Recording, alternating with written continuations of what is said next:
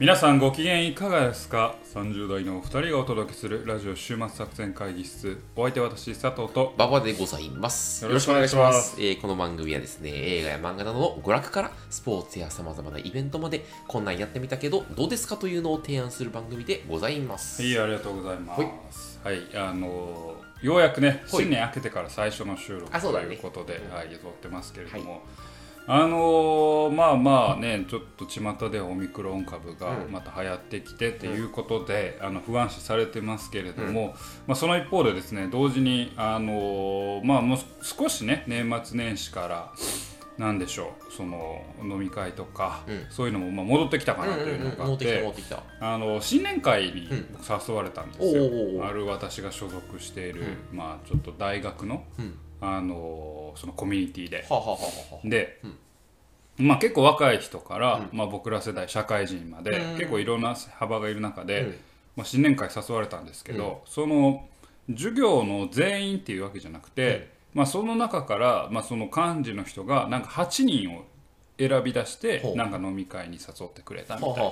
感じなんですよ。うんで僕その8人のメンツ見ても、うん。ほぼ僕と交流ない人らばっかりなんですよ。お、えそれがランダムに8人選ばれたの？いやそこが分からんの。ででそれをまさに言いたいんですよ。う。ん。なんで自分が誘われたか分からない飲み会 どういう顔して参加すればいいの お前そういいううの気にするもんな。なんか、手を、手を気にするからな。俺その何スラックでね、うん。えっ、となんか A さん B さん C さん佐藤さん、うん。ほにゃららさんっていうふうにてスラックで、そのグループでうんなんか飲み会しこの前その幹事の人が、えー、と A さんと飲んでた時に、うん新年会やりたいねと思って、なんかままず小規模でやろうと思ってますみたいな。でなんかこのメンバーにお声掛けしましたみたいな感じで書いててはなぜ私が選ばれたかは謎なんなるほど。ん二言三言喋ったことある人が、まあちそのメンバーの中にいるはいだけで。これ俺これスラックで、まあ、基本的にリモート授業やから。俺間違えて誘われたんちゃうんった最初。なんかこう佐藤っていうなんか,、ま、なんか別に俺と似た同じ名前の人おらんけど、はいはいはい。うん。ってなった時に、これもう俺もうあのどっちにも進めへんなと思ってまずこれ僕誘われたん？間違えとちゃいまっかっていうのちょっと失礼うん、そうややな。あそうな気がするわ。うんかといって、なんかあんたら知らんから僕行きませんともうん。言われへんやんか。そういうとこ律儀やもんな。ん誘われ。だからうん。どういう顔して参加したらいいんっていうので 今は、うあオミクロン株はや 広がってきたから僕辞退します お前辞退するんや。そう知らん人が来たら辞退しがちやからだ、お前は。しかないなと思ってんねんけうんうんうんどこれどういう顔で参加するえでもい正解ったらええやん。行って、その、うまくバランいやスを見て。けどほんまに事実うん。はうん。別にお前誘う気なかったけど、その Slack で手滑ってうん。間違えて滑らんもスラックでは。間違えてお前に招待してもたってなった時にうん「えお前誰?」えみたいな。確率5%とかやそれ。95%例えば誰かが佐藤さんのこととちょっと喋りたいって言ったとか、なんか誰かが興味があってちょっといやいやいや喋ってみたい一回も喋ったこと、まあ、ない人がほとんどよ23うん。人その中で23人なんちょっと喋ったことがある。ああああまずリモートでね。うん人でああの人と喋りたいから、うんあの誘うってならんよリモートで。いやいやありかもしれんやんいやもう恐ろしいよ佐藤さんの声がええとかさ。いやいや絶対なんやろうと思って俺どんな顔していきゃええねんって思って。大丈夫だから。いやいやそいうこできっかけで仲良くなったらええやん別いやそうよ。だからきっかけで仲良くなるために行くんやけれども、なんかまずもう最初の壁がもう厚すぎて、もう嫌やわーと思って。え行ってないの？結局。あだから来週かな。ああ企画されたえ行ったんや。だから行って。だからもう来週やからオミクロンで 期待するかな。え様子を見たらええやんなんか。俺割とそういう行った時はなんかもうひたすら様子を見てあここならいけるみたいなところ俺なんかで嫌やねんそのあその空気が嫌やねん。あー。なんか誰もなんか牽制してあうん。喋らんみたいな時あにーはいはいはいはい。しゃあのな仲いい友達でうん。なんかちょっとした空気やったらバーって俺がね喋り始めはいはいてはいはい。バーをまあまあしていてうん。みんな話し出すからいいねんけうんうんうん。ど知らん人の中俺がほんまに正式な手順で誘われたかもよく分かってない。たまたま手が滑って Slack で。すべてまあええか。かもしれんのにうん。おい Slack で手滑って入ってきたやつが それパワーワードやな何を何を沈黙の中でなんか俺が会話しきりますよみたいな顔でいやいやみんな言ってん思わのへんよそれは。ありがとうって思う嫌やわーって思われるのがもうすげえ嫌やからかといって沈黙は嫌やねん。いや沈黙なんせえへんや。んで Slack で誘ったやつが、うん。 Slack で手滑って誘ったやつがやついる席はうんやっぱりうん。沈黙するよなみたいな。あだってあいつ間違いできたんやもうみたいな。もうどっちに行っても俺はもう不幸にしかならへん飲み会行かんことが一番正解かな。意外と盛り上がるかもしれない意外とそれをきっかけにうん。仲良くなるかも分からへんやないいやほんまは佐藤さん Slack で手滑って誘っただけなんですよみたいな。最悪やな言わんやん絶対ていう。としては滑らんからね。あ Slack は。っていうね、まあ、皆さん新年会行かれる方はね気をつけてください。あなたほんまは誘われてそうにはなかったんだけどたまたま誘われた可能性があるんでね。そこに留意して新年会は行ってください皆さん新年会はお気をつけください。そんなお話でございました。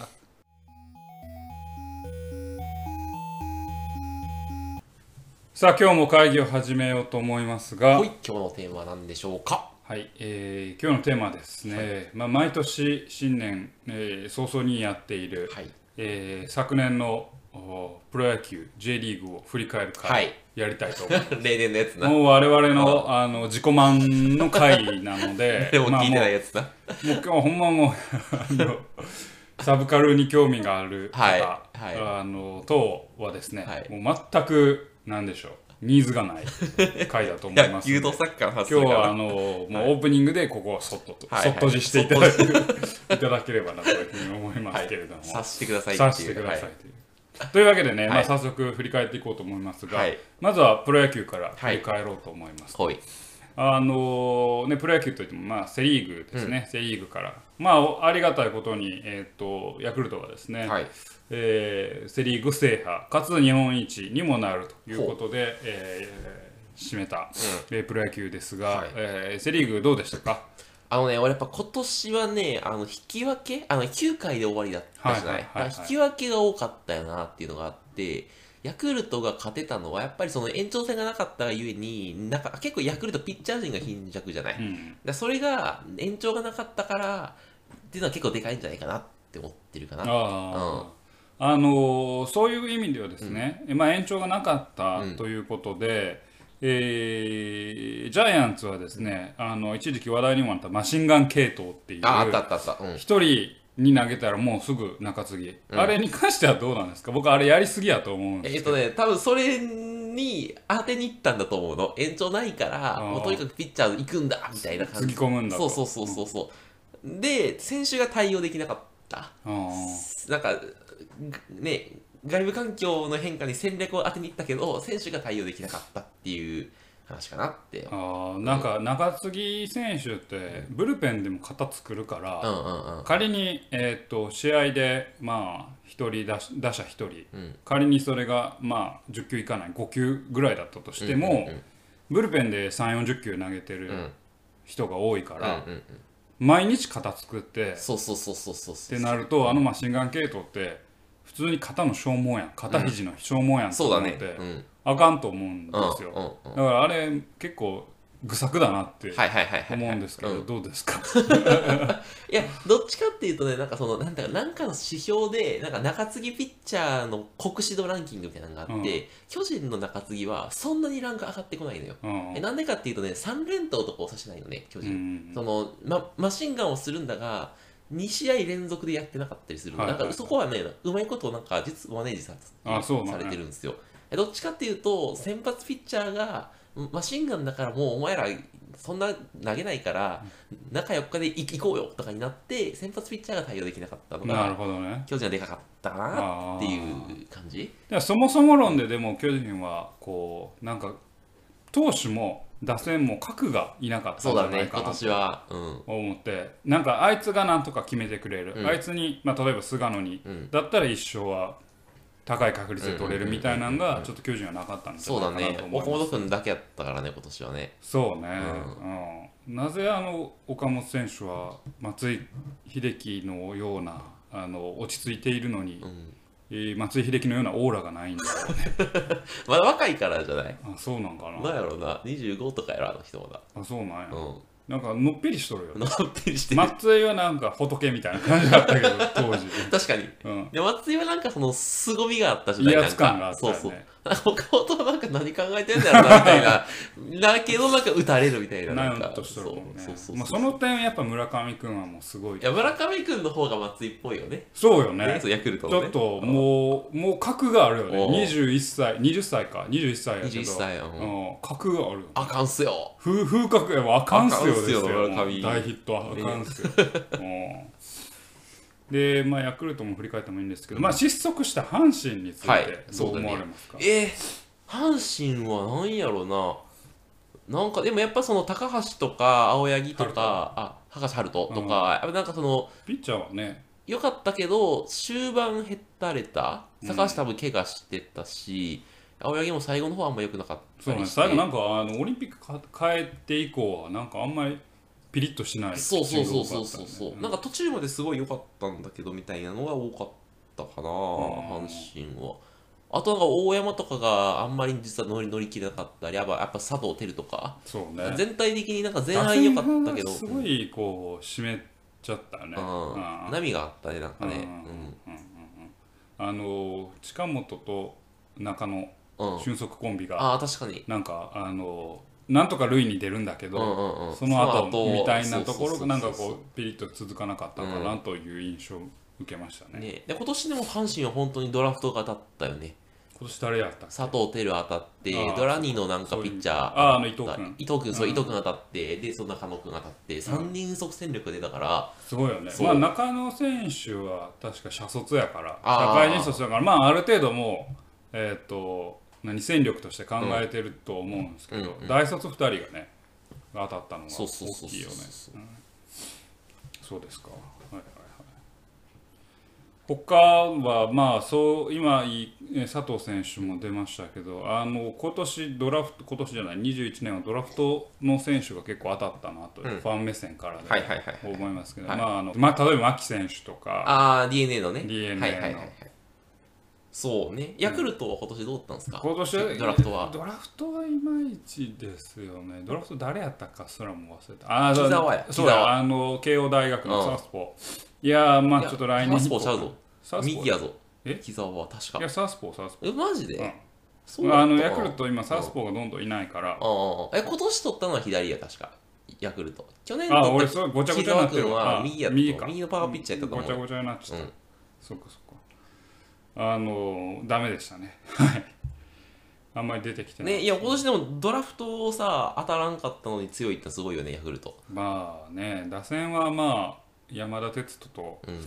村上君がいて、まあキャッチャーも中村選手って落はいち着いててやっぱ埋められないのはショートですよね。まあまあその何塩見選手が当たったのが今年あのうまく打線がはまったはいはいはいはい。理由の一つだと思いますけど、やっぱショートがどうしてもヤクルトここ何年か課題やなと思って、あの西西浦さんとかいるんですよいるけど、まあなんかもうもう一歩というか、はいはいはい。えうん。今は誰が守ってたの今年は西浦選手が一番一番守ってたけど、はいはいはいあの本山さん？選ああはいはいはいえー、とドラ4かなんかドったラ4かな、まあ、彼が出てきたのだけが唯一の救いかなとはいはいはいはい思うんですけど。なるほなんかねあんまりこうピリッとするような、まあ、ショートがいない。で外野は、まあ、塩見選手がいるけど青木選手と、えーサンタナ選手、でまあちょっと高齢化も進んでるから、うん。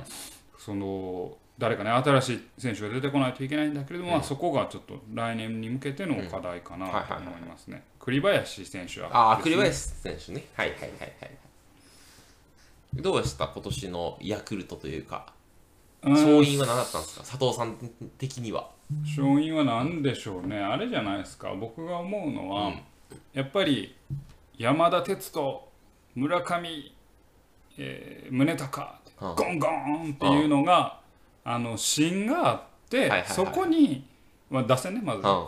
え1番で塩見選手がボーンと固まってで脇に青木選手がいるっていううんうんうんうんでそこに、えーまあオスナとサンタナっていう、まあちょっと物足りんけどまあまあの外国人が入ったのが打線のバランス軸がスーって通ったかなと思にう。で良かったのは、オスナが調子いい時と、えーサンタナが調子いい時のバイオリズムがピタッとはまった。オスナがち調子いい時はサンタナ調子悪くて、うん。オスナがやばいぞっていう時はサンタナが調子上がっああなるほど。てて、ニコイチなのねこれがピタッとはまったから、波が？あのなんか打線全体が占めるっていうことが、まあ、ちょっと終盤ねあの占めりましたけどなかったかなと思いますね。で投手はあの高津監督のやっぱ運用が良かったんじゃないですか。後ろはもうなんかビタッとねあの石山選手があの前半でちょっと守護神としてちょっと安定しないなっていうところからマクガフ選手に変えてそこの思い切りも良かったはいかなと思いいマクガフ清水昇る？で石山石今山野あ今野うん近藤うん。まあ怪我したけどね。ああうん。そうかそうか。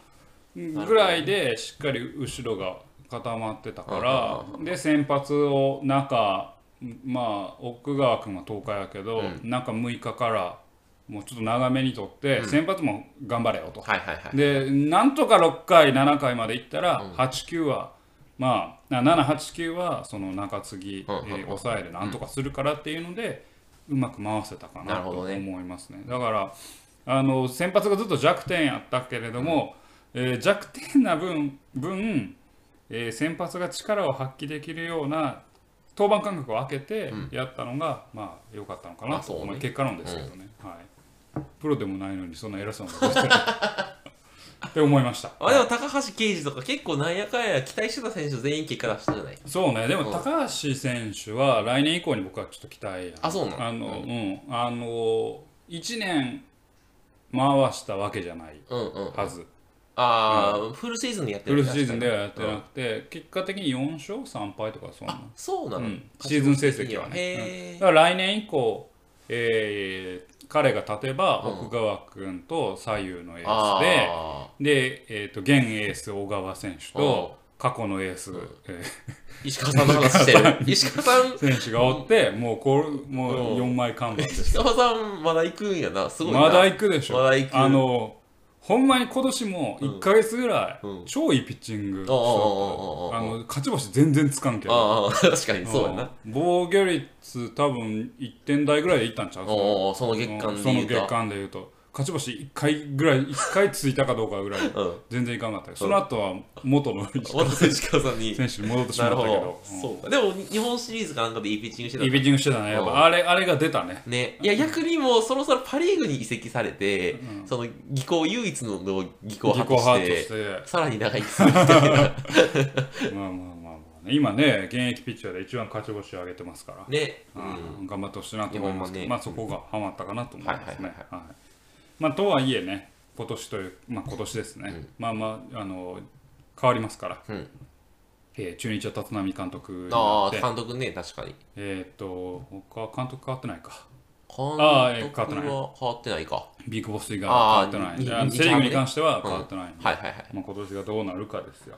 うん、あのなんかねえーっと YouTube 見てたんですけど、うんうんうん。和田和弘さんがほう。あの雑談魂見てああたんですけど。あああ上原浩二の雑談魂。うんあ工事の雑談魂見てたんですけど当たらんと戦前予想が。あああまた今年ヤクルト優勝するって言ってたやつほとんどいないもんな。そうオリックス、うん。でオリックスとヤクルトが来るって言ってたやつ誰もいないね。んけどやっぱりさ運用も変わるしうん。そのおコロナ禍でうん。ルールも変わるし、うんうんうんうん。で戦力もこいつ出てくるなと思ったら怪我やし、あああああ意外にその怪我を埋めるようになんかすげえ無名のやつがあ誰やこいつみたいなダークホースみたいなの出てくるしそれは読めへんやろなと思ってそれでも私今年はうん来るのは阪神だと思ってます。その心は？なんとなく。でヤクルトは来ないと思う僕。残念ながら。らなんか中継ぎが何人か怪もう我し多分そうそそう。あのね後ろがねうん。不安定になってくるんです後ろが不安定やから先発をちょっと長く持たせようとするんだけうん。どそうなるとん先発が結構不安定なピッチャー多いから、はいはいはいはい。ボロボロになって多分投手が結構辛い感じになるかなと思ってて。なるほどね。でもなんで阪神かは分かんないああでもなんか勘勘あ言言わんとすることはわかるよ、なんか。巨人は、さっきあのやっぱりね格がちょっとないなと思って、ちょっと高齢化が進んでてね新しい選手も出てきてないからねまだね完全に。そうなんよね、うん。ちょっとうーんって思いますね。あとは情報がないな。あうん。なんかあの新聞記事とか読んでると、あの中日が来るんちゃうかみたいなことを言ってる人いるんやけどまあ投手がねやっぱ中日は伝統的に強いし確かに、うん。去年も確か防御率1位なんですよセ・リーグで。で打者だけが課題だ、はいはいはい打線だけが課題だって言われ続けててだからまあなんでしょうね。中日がボンって出てくる可能性もあるのかなっていうのはまあ思うんですけど、でもなんか打線考えた時に結構貧弱すぎてそうだね。1点2点を争うゲームばっかりになるとはいはいはいしんどいんかなって思ってしまうな。じゃあ。中日とオリックスのさ最近のそのドラフト戦略に似てて、うん。オリックスって高校生すげえ1位指名してたじゃない、はいはい。え中日もすげえ高校生1位指名しててだからネオ君とあの高校生の高橋君はいはいはい。と、えー、あとなんかもうもう一人ぐらい取ったはずや。あのすごい選手がおるのよまた、でなんかその 3, 三選手をねなんか強豪で割と勝ってたのよドラフトで。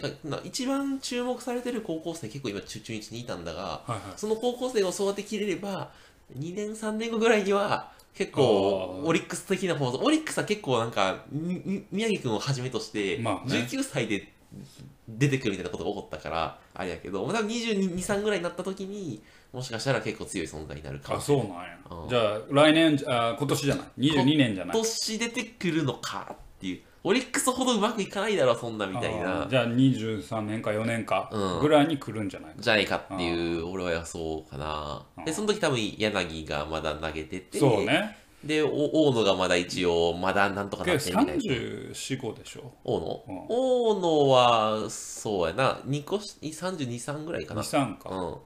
いや、ごめん、わ分からへんわ。でも、多分そちょんぐらい、そんぐらい。っと厳しくなりつつあるよね、まあ、い石川選手になれるかどうかでなれるかどうかピッチングスタイル的にちょっと違うかもしれんけど。なるほどね。そうそうそう。でえっ、と広島ですけど鈴木誠也選手がはい、抜けると、やりなくなってね。なんか、はい。パッとせんよね。ピッチャーもなんかこうあの、まあ、栗林選手がうん。まあ抑えているけど。うん。いて、あの何若い子なんやったっけ？名前忘れちゃった、うん。若い選手。どんなピッチャー？あの戸郷と同い年の。遠藤？遠藤いやいや戸郷と同い同い 新人王戸郷じゃなくてうん。その子になったよ。名前忘れた。去年の。一昨年か。ああ、かっこいい子ね。うん名前忘れた。えー、俺忘れた。あの、すごいイケメンの子やろ？あの、動画の。しかしか思い浮かばんのよ。思い浮かぶわッピッチャーは。ああ、そうやな、確かに。あも森下君です。あ森下君森下はい。君森下君しか思い浮かばんくて、うん。でも投手はないないじゃん。そうだね。で、うん。打線はっていうと鈴木誠也抜けて、うん。えーなんかあんまりまあ小園君がねちょっとそうだね。ちょっとで、よう出てき始めて、うん、ようやくまだあの昔の東出を彷彿とさせはいるようなはいはい。単打で3割打つみたい。な、そうだね。だからうん。OPS 低めみたいな感じはするけど、う出てきたけうど、ん。まあ西川選手とかがもうね、だいぶ低調で、はい。まあ菊池選手はまだバリバリやってるけど、なんかやっぱり核もいないかなっていうで広島はやっぱその今 V3 の時の選手がさ、みんなその、ちょっとねね年齢きて、そう、みんなまあ、年齢落ちるか、そう、アメリカ行くかみたいな感じになってるから、ちょっとね、広島は来年僕最下位ちゃうかなあと、思う最下位予想なんだ。予想してるはいはいはいはい。まあ、ありえるね、確かに。中日と最下位争いする可能性が。えまあ中日はピッチャーがいいからなあ、そうか。うん。DNA は、あうん。まあ、ちょっと DNA 先なんだけうんうんうん。ど打線がいいんですよ、いいね。うん、オースティンとかやろ？ねで牧選手出てきた外じゃ牧ないですか。うん、栗原、栗原。なんかあんまりなんだろう。打線に隙はない。そう、俺ね、毎年 DNA ね、上位予想するんだけど、裏切られるのよ。チャーが割とクソというか。ななんかね、怪我するのよ。なんか、うん。DNA さ、左ピッチャーすげえ集めるじゃん。うん。なんかそ、その戦略はなんか別に間違ってないような気がするんだが、左ピッチャーがみんな怪我してくるか。ね だからあのそこが気になって、うん。僕は3位やと思って。あ、で、まあまあ来ると。来るんちゃう？DNA は。打線あんだけいい、え、じゃあ何なのその1位は阪神、うん。で、2位はあなたどこなの ?3 位 DNA なんでしょ？ヤクルトね、うん。4位やねあ、ヤクルト4位や。4位やね な、巨人2位か。1位4位の法則やな巨人、えー、けどな中日のピッチャーがいいっていうの、阪神、中日、はんはんはん横浜、うん。ヤクルト巨人広島。お巨人5位に行くと。上位あー。上位。なるほど、うん、だから巨人なんかどっちもないから。何が？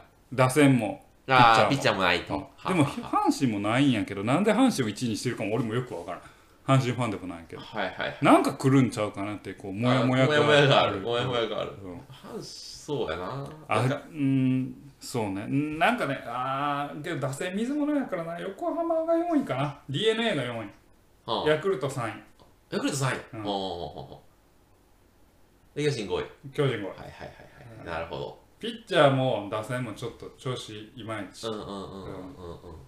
いやでも今年の予想はむずいわいつもむずいよねえうつもむずいけどなんか今年は特にむずい気がする。要するに言ってる通りは1位の阪神もさちょっと決め手がないじゃない？決めてない。なんで阪神っていうかよくわかん。ない消去法みたいなとこあるやん。そうそうそうそうそう。なんかなんやろな。どれも60点ぐらいやから、うんうんうん。とりあえずいいかな。中日は、うん。ピッチャー80点やけど、うん。打線20点ぐらいやはいなとか d n a は打線70点やけど、まあ、ピッチャー30点ぐらいやなみたいな感じはいでまあ阪神まあ大体ろ60、60 60やな。全部みたいな60そうそうそう。じゃあえ、それで言うと、巨人は50、50ぐらいだね、多分。あーちょっと円がちっちゃなる。そうそうそうそうそう。そうそう。みたいな感じで、たま、若手が出てくることによってさ、点数がポンって上がるじゃない？そうなんや。そうそれがこすげえ難しい。だからなんかほんまに消去法的な阪神うんうん1位、そうそううん。ねまあ、どうなるか分かりませんけどね。ねというわけであのセ・リーグの話だけで20分、これもう全2回ですね。これはもう全2回。で、そんなみんなが興味ない話を2回にわたって。で、サッカー行こうよ。サッカー行くう。んサッカー行きましょうよ。サッカーこそ本当にねあああなたがね、興味がないでしょ。ならじゃあ、パ、パパパも僕はまあ情報がないから。サッカー行きましょうか一応。サッカー行きましょう、じゃあサッカーあ。のね、今年のサッカーは僕ちょっと読みがねあの外れました。ほあの何が外れたかというと、うん。まあ、1位川崎フロンターレう。うんうんうん2位横浜 F・ マリノス、うん。3位ヴィッセル神戸、うん。もうお分かりですよね、お分かりですよね。このこのこの3チームが上位3つっていうことはお分かりですよね。当てましょう。えあ古畑。ー、外国人監督を雇っている。いやフロンターレ鬼木監督日本人やから。そうだいや。神戸も三浦監督日なんやねん、じゃあ、その共通は。あの攻撃的なチームが1位2位3位なんですよ。あそうなんだ、はい。一時期さ俺の浅はかな知識で言うとなんかそのパスサッカー華麗なパスサッカーかはらカウンターサッカーに主主流が移って 割と守備守備的なチームが勝ちやすい状況があったんじゃないの？いや変わった俺は去年のね、うん。去年一昨年か、うん。一昨年の予想でまあそうだろうなと思ったのは、うん。やっぱりリーグ戦戦っていくと守備が堅いチームが割と上位に来て、落合理論やうん、うん、横あの川崎フロンターレみたいにもう攻撃こそ最大の防御みたいな、はいはいはいはい。あのううまくポゼッションして、結局攻めてる時間が長いから、うんうんうんうん。失点も少ないよ。うんみたいなチームが最終的に優勝かっさらうみたいなうんうんうんイメージでいたんです、いたいて一昨年は大体そんな傾向で名古屋とかがやっぱ上に来たんですけど、今年も最初はそうだったんですよ、川崎こうあの矛の川崎、うん。縦の名古屋みたいなのが1はははは位2位でなったんですけど名古屋がもう途中からずっと失速してしちゃって。で上がってきたのがマリノスとか神戸っていう、まあ、ポゼッションとをして主体に、まあ、攻めていきますよっていうチームが上がってきてなるほど。今年の傾向がなんかそっちに移ったんですよね。なで守備固めな鹿島とか名古屋がまあ4位5位にはいるんですけど、うん。まあなんかそうなってまあ伸びきらない。伸びきらずに、うんってなってそこが僕ちょっとうんああちょっとなんか今年のトレンドだなと思いましたね。何が起きてるんやろね何が起きてるんでしょうね。ちょっとわからないですけどうん僕も。なのでちょっとそこのが僕ちょっと読み切れへんなと。はあはあ来年来年というか今年に向けてね。どこが先日のトレンドがね。先日のトレンドがどうなるのかっていうことで。まあ川崎フロンターレは今年もやっぱお見事でしたよね。途中あのいろんな選手抜ける中うんうんでもあの戦力を補強したり練り直してフロンターレのサッカーをして結局1位をかさらっていくと。ね勝ち点92ですからね、92はい、すごいね。圧倒的です圧よ、ね。本当に。2位に13点差つけてますから。で13点ってことは大体4勝5勝ぐらい。4勝じゃまだ届かないよ4勝じゃ届かないんで、差をつけてるんで4ゲーム差や、うん、そう。だからいやいやいや、まあ、4.5ゲーム差。結構差をつけていきま いきましたねはいっていう感じで。で、まあ、神戸が3位まで上がってきたのはもう僕はちょっと嬉しいんですよ。地元ということだけではなくて、やっぱり金かけた選チームが順位上がってくるっていうのは、はちょっと嬉しい気持ちもあって。あそうなの？うん、でなぜかというと、なんか前もこの話したかもしれないですけど、ちょっと大巨人みたいなうん。ヒールが僕は欲しいなと思ってるんですよ。ああはいはいはいはいはいこの J リーグ界にも。うんお金かけたら強くなりました。で打倒ほにゃららっていうのがあのその構図としてすごい分かりやすい。熱熱くなるでお金をかけた時に弱いのってなるのってなんかやっぱ金かけ損やんみたいな。はいはい。なんかやっぱそのなんかあのアンチみたいな方があった方がねがなんかよりリーグとして盛り上がるから。うん。なのでヴィッセルがまあ3位まで上がってきたのはいいことだなと思っています。なるほど。っていう感じですねまあぱあれなの？お金めちゃくちゃかけてるの？めっちゃかけてます。もうダントツですね。あの収支報告とかたまに読むんですけど。楽しみ方が特殊やなお前。あいや J リーグがね公開している、うんああの収支報告を。やっぱ特殊やんけ。見るんですけど、あヴィッセル神戸は抜きに出てます。あそう？やっぱり、うん。えあの兵選手に払って年俸とかで。めっちゃ抜きに出てるね。だからお金がやっぱかかってるね。かかってんなと思いますね。まあそれにしてはもう少し順位上げてほしいなっていう気持ちもありますけど、まあようやくね、あのなんか来てるかなと思いますね。なのでちょっとこれは来年以降どうなるのかっていうのが思ってます。で、我がガンバ大阪ですよ。はい。ガンバ大阪、はい。今年もう残留争い、見事に残留争いをお繰り広げまして。繰りひ途中まで繰り落ちるんちゃうかと思いながら繰り広げて、最終的には残留争いからも抜け出て、うんうんえー何でもない13位という微妙な位置にあの落ち着くと。えでもそういう意味ではその後半良かったってことでしょ？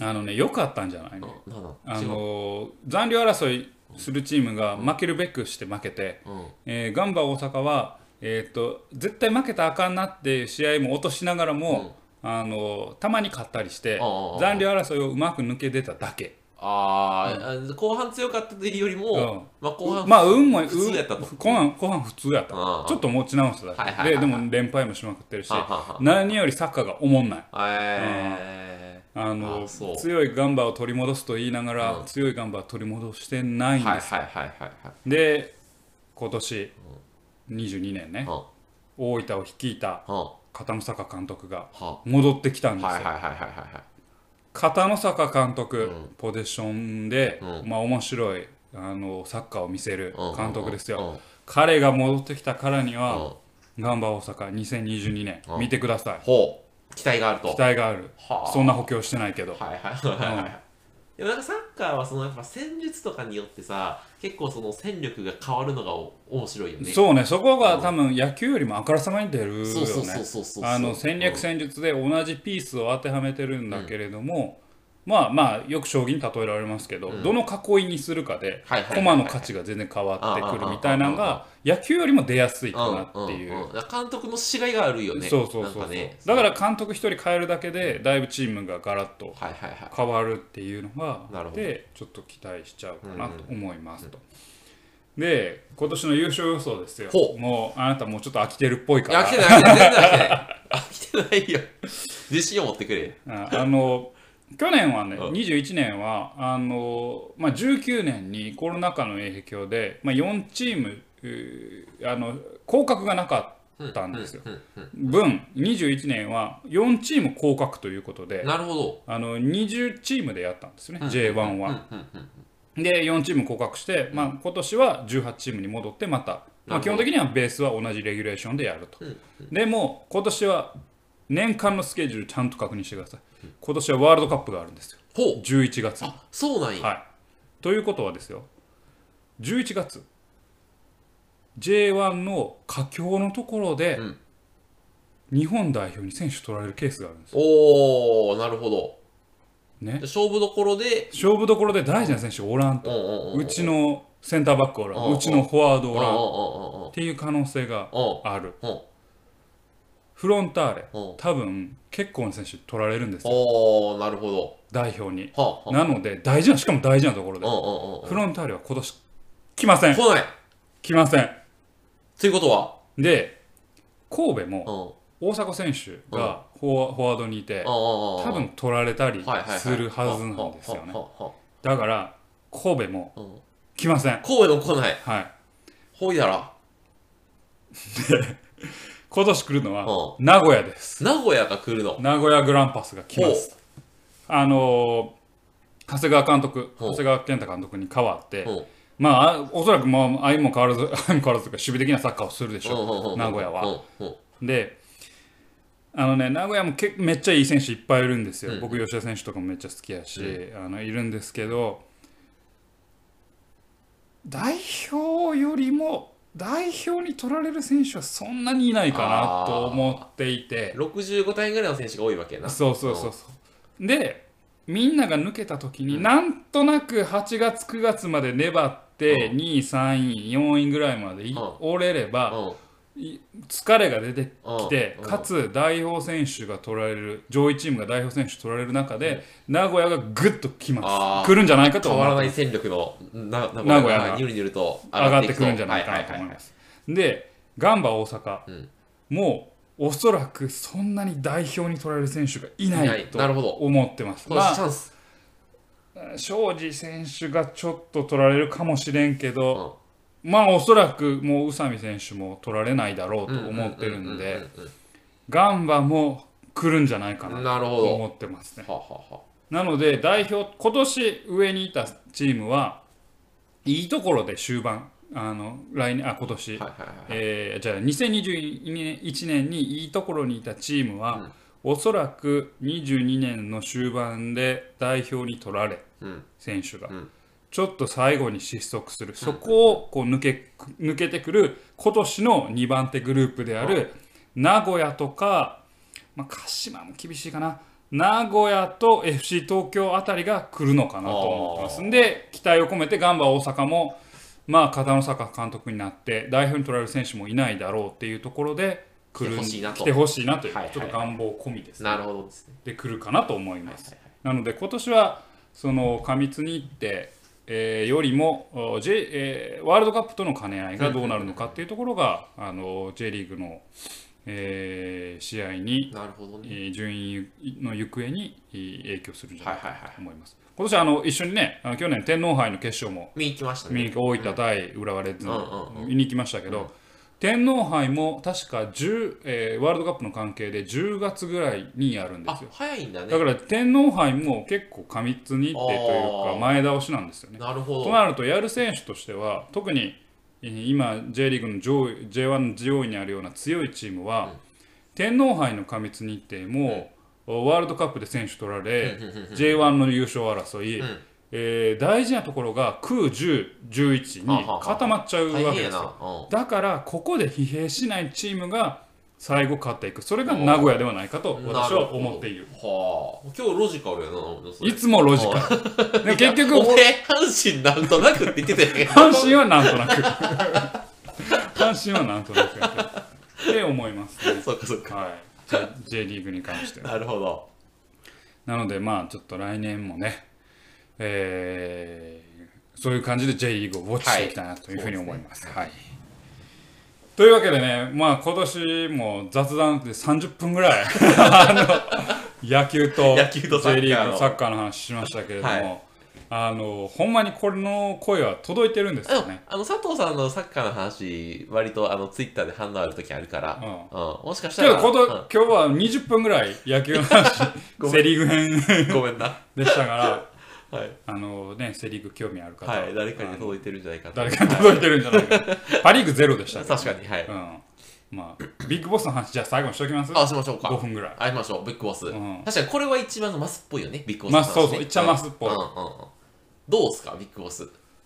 うんそうね監督としてっていうこと？監督としてまあ成績でも日ハムの成績でもいいけど、俺日ハムの選手あんまり知らんのよね。今年このさ太田と西川とあともう秋秋吉を抜けて。まあでをまあ振り返れば中田翔もいないわけそうそうですそうそうそうからまあまあだいぶ新陳代謝をしてるなっていう形で、あれ多分もうあれ要はチーム解体でしょほとんど、うんチーム解体で、まあ、ビルドスクラップしてるんでしょうそうねそうそう。一回解体するときにその売り上げすげえ下がるとだダメだから、はい新庄っていうので売り上げを保つっていう、ね、売り上げを保ちつつ、モチベーターでそうそうなんか発掘させてて、うん。まあちょっと畑を耕した後ににあと2年後に、うん。えー次の監督の人事が一番ミソなんですよ、ね、そうそうそうそうそう。稲葉あたりを持ってくるあここで稲葉を持ってくるのはある。GM から。あ確かに。確かに自分でコントロールして上げてきた選手とかをありえるな。稲葉を据えるってそれあいうりえるな。こののが見えて。い稲葉さんにはこの3年間で選手耕してもらってその間新庄で人気をも持たせててそうそうそうそうで稲葉さんが満を持して満を持して登板。降りてくると。うんでまあ3年ぐらいちょっと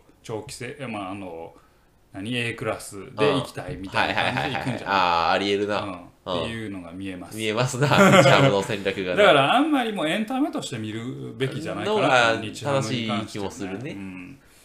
まあ外野守備は安定するんじゃない？知らん。いや新庄監督。え教えられんだあの人。え結構教えてたよ。あ知らんけど。まあ確かに日ハムのあの森本元、まああひひちょり。一人うん、えー稲葉、うん。新庄の外野は割と硬い。硬かった硬かったであれを新庄監督がそう再現したいと思ってるんだったら、うん。割と硬めの外野になって外野守備だけめっちゃ硬いみたいな。硬いみたいなチーム万波とかいるもんな一応な。うん。せ万波？万波うんなんかいるよな、ううん。んいるからなるんじゃないかなって思ってそうあとは分からん。はい。あとは知らん。どうどういう配はいはいはい采配するのかも知らんし、うんそんなイメージ、だからビッグボスには頑張ってほしいかなっていうくらい、はい。うんカッチカチの外野を作ってほしい、そういうのちょっと好きやもんな。ガチガチの外野みたいな。うん。もうガッチガチの外野好きやな、うん、ガッチガチの、うん。ね、田口谷一郎みたいな。はいはいはい。あれガッチガチやったな、うん。そうな。俺の理想の外野は、うん。あれやな。ガッチガチな、うん。ガチガチ編？うん、ガチガチ編、うん飯田哲お也前出たお前もう飯田哲也好きすぎるねもう飯田哲也は絶対センター。也センターな。まあ新庄一郎。あー。仲良くできるその3人。大丈夫？チームウェイチームワークも大事よ。まあなんできるやろ、うん、はい。じゃあ分かった。はい。飯田哲也うん。秀則。秀則？おお仲良くできそうやつなんかうん。うんえー、赤星。あ赤星ちょっと肩があれやけどまあ、守備範囲いっぱいあり広いまあまあまあ。レフトにレフトに置いとく。ーはいはいはいはいはいはい赤星飯田秀則。硬いやん。結構硬いよ、硬い硬いな。確かに硬さは硬いわ。うん、仲良くできそうでと。打線の迫力がないけどね。う んそうだね。うん。まあどうしてもそうなりがちね。うしななりがちやな、うんまあまあそんな またどうでもいい話40分ですよ今日。やばい。この回ちょっと編集です。はい、はい。というわけでお送りしてまいりました、今日は、えープロ野球 J リーグの話でございました、はい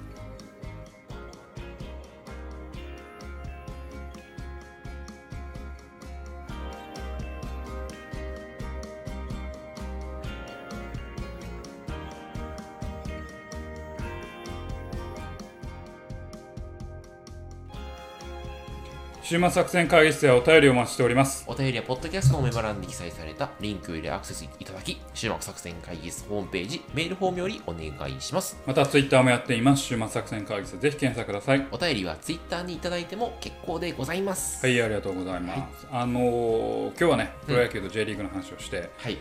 えーエンディングもその話するとしつこいんで、はいもう軽くやろうと思おうやりましょう。はい、軽くやりましょう。はいあのー私 J リーグも、まあ、パワープロの回パワープロの話をするときに多分匂わしてると思うんですけど、あの記録とか結果の数字見るのめっちゃ好きなんです匂わすよどころか言うてたけど。なので、うん。あのプロ野球にしろ J リーグにしろ、うん。あのサイトがね公開している成績とかああ、データのね。データを見るのめっちゃ好きでうんうんうんあのよく見るんですよ。うんうんうんまあウィキペディアでもね載ってますけど、うんあこの選手ってこの年にこういう成績してあここ前年めっちゃいい成績やけど、うん。ここで怪我してあこれが引退につながってんねやなとかあこの人意外に盗塁してるなとかあの広沢選手のねあの、巨人広島、あ巨人阪神ヤクルトにいた広島選手とか、結構盗塁してるん。ですよ、意外あーイメージあん。まないけどな、うん。うん。結構箸早い、ね、で見るのが好きで、あの見るん。ですけど、あのそういうのを見たらどうですかっていう話。あ なんで？えでも俺ねあのそれで言うとね他の人にちょっと惹かれる話でいくとデータで言うとね俺ね巨人の2軍3軍の成績をたまに見る、ああいやいいよ分かる分かる。よ、うん。ああこの若手最近売ってんだなとか、うん。あ陽大館売ってるやんみたいな意外に売ってた んややめたけどとかそう。そうそういうやつをたまに見るのは好きか。あこの選手に今チャンス与えられてるんだとか去年ドラフトで取った高校生とかがお2軍で今出てき出てきたんだとかみたいなのをたまに仕事の合間とかに見るね。いやそう、それいいよね、うなんかそのなんかねこう新聞、まあ、そのニュース記事うん。の裏側にあるうんうんうんうん。データは嘘つかないから、データからどう何を読み取るかやけどあもあ見ていくのが結結構ね楽しいようんうんうんね、うんうん。うんもうなんか傾向とかやっぱ分かるやんか、はいはいはいはい。あのまあ、J リーグの話だけど、ん。やっぱりこうクラブのね得失点とかの歴史があると、あもうここでやっぱ変えてんなとか戦略変えてんなみたいなああはいはい明らかに守備変調になってんなとかうん。っていうのがまあ見えてくるしさ、うんうんうんあのーやっぱね数字を見るべきですよ、データで語らなきゃ。誰に言うとんねん いや知らんけど。知らんけど、っていうのをもううん。ね、はいはいえどういうふうに見るのデータって？だだから2つある。2つあってもうファン目線であ成績をもうひたすら楽しむっていう。あのサッカーにしろう J リーグにあのプロ野球にしろもう選手のヒストリーとして。ああ、はいはい、ああ、選手の歴史を楽しむわけね。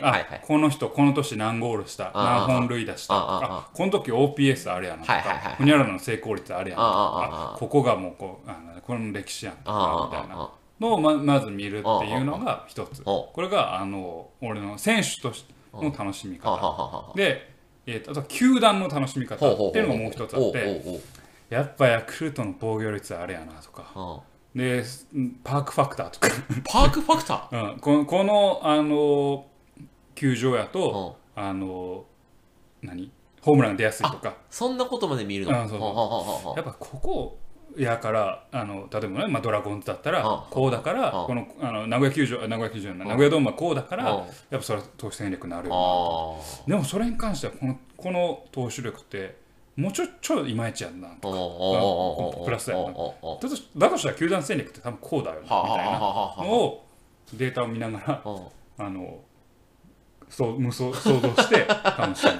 なんかあの佐藤さん最近えあのデータ分析のさやつやってるからやればそういうやつ。いやいや。いやヤクルトのそういうた担当に。いやヤクルトも今もうそそんな俺みたいなレベルじゃないから。データやってるんやちゃんと。やってるから。そうそうそうだってあのホークアイ導入してうん。何データめちゃくちゃ取ってうん。でなんやろうな。あの分析しとるから、えたまに。ー、あそうういるんやなやっぱデータの舞台がな。ん、舞台うんうんがでそれあげあげくん。J リーグとかはあの PL も見て。PL も確かに。PL も見てやっぱこれ人件費めっちゃ使っとんなみたいな とかまでお前意外と。見てあのあの21年はねあの J リーグの球団、まあ、うん。球団チームクラブチーム結構赤字だったんですよ。あ、そうなの？赤字垂れ流してんなってこと選手の補強どうすんねうんんみたいなのとかを見て楽しむなるほど。球団経営の方に にちょっと舵切経る営目線に。で楽しむなんか分析この辺はもう分析じゃないな。もうなんか楽しんでどうすんのかなって PL を見て楽しむ 株やってるやつ以外で PL 読んでるやつ初めて見たよ俺。そうそうそう、はい。っていう話はいというわけでね、まあ、プロ野球 J リーグいろんな楽しみ方あるんでね、はい。皆さんそれぞれの楽しみ方で楽しんでみてはいかがでしょうかという話でございました、というわけでお送りしてまいりましたラジオ終末作戦会議室本日はこれにてお開きお相手は私佐藤と馬場でございました。また聞いてください。さようなら